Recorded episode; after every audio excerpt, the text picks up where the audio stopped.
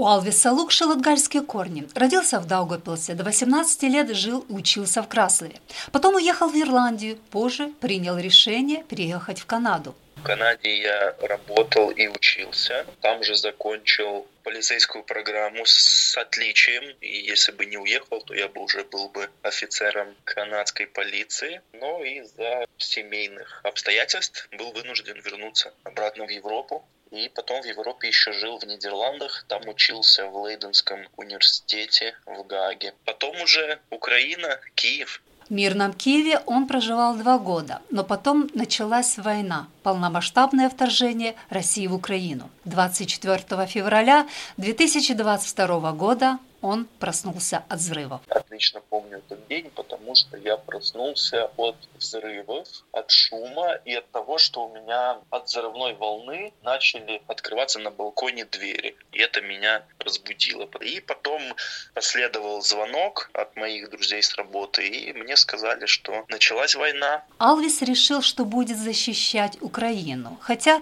как гражданин другой страны, он мог вернуться домой. Об этом его предупреждало посольство посольства Латвии в Украине. Латвия меня где-то за 10 дней предупреждала. Я готовился к тому, что даже если что-то такое случится, то я останусь, потому что, ну, ты уже как-то прикипел к этому месту. Ты любишь это место, ты любишь там свою жизнь. И еще эта война, это не только за независимость Украины, за независимость всей Европы и, конечно же, за независимость моей страны Латвии. И сейчас, если Украина проиграет, то Балтийские страны и Европа в целостности заплатят очень великую цену. До войны у Алвиса не было боевого опыта. Однако работа и учеба в Центре специальной подготовки в Киеве, где готовили телохранителей и сотрудников частных военных компаний, помогла ему приобрести очень много знаний в этой сфере. Также учеба в полицейской школе в Канаде содействовала развитию у него аналитических способностей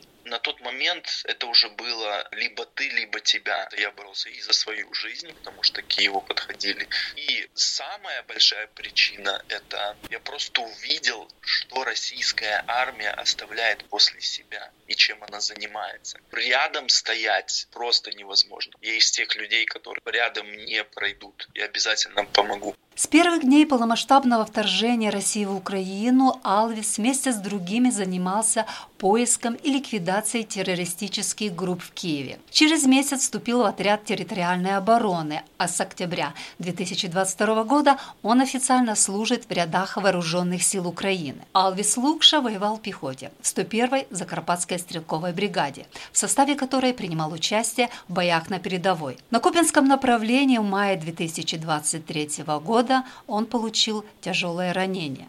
Там уже я был перекинут несколько раз на разные участки фронта. Самое сложное это, конечно, Донецкая. Одна из самых сложных это была Харьковская область, а также на границе между вот Харьковской и Донецкой, вот там, где Сватово Кременное направление, и также Купинское направление, где я и получил э, ранение тяжелое. Тяжело, когда погибают товарищи, говорит Алвис. Каждый солдат, который воюет, он познал горечь утраты близкого человека. В одном из крайних э, боев, там, где меня ранило на Купинском направлении, там я как раз тоже в этом бою потерял очень хорошего друга. По словам Алиса Лукши, эта война отличается от других не только тем, что она технологичная. Отличительной особенностью войны в Украине есть то, что враг использует запрещенное оружие и приемы. Эта война не похожа ни на одну другую войну, потому что враг использует вообще все орудие, технологию, которую он имеет. И очень много использует запрещенного оружия, запрещенное разными конвенциями. Очень часто использует газ и химическое оружие, фосфорные снаряды и разные тактики, которые вообще не должны использоваться никогда ни в одной войне. Война сейчас на данном этапе очень технологическая, она очень динамичная. К сожалению, но враг очень быстро начал учиться у украинских военнослужащих. Чтобы выиграть в этой войне, нужно Украине именно и тем странам, которые ее поддерживает именно технологическое превосходство. И мы к этому движемся. После ранения Алвис лечился в Украине, а потом приехал в Латвию по программе лечения и реабилитации для украинских военнослужащих. В Риге ему сделали операцию. После восстановления он планирует опять уехать в Украину. У меня нету в планах здесь оставаться, у меня в планах сейчас до конца, чтобы зажили раны, процесс реабилитации и вернуться назад, потому что я до сих пор еще могу выполнять боевые задачи и буду очень полезен в этой войне, потому что у меня есть определенный опыт, который поможет другим военнослужащим. Число граждан Латвии, которых Следственный комитет России объявил в розыск в связи с участием в боевых действиях в Украине, вошли шестеро латвийских добровольцев, в том числе и Алвис Лукша. Людмила Пилип, Латвийское радио 4.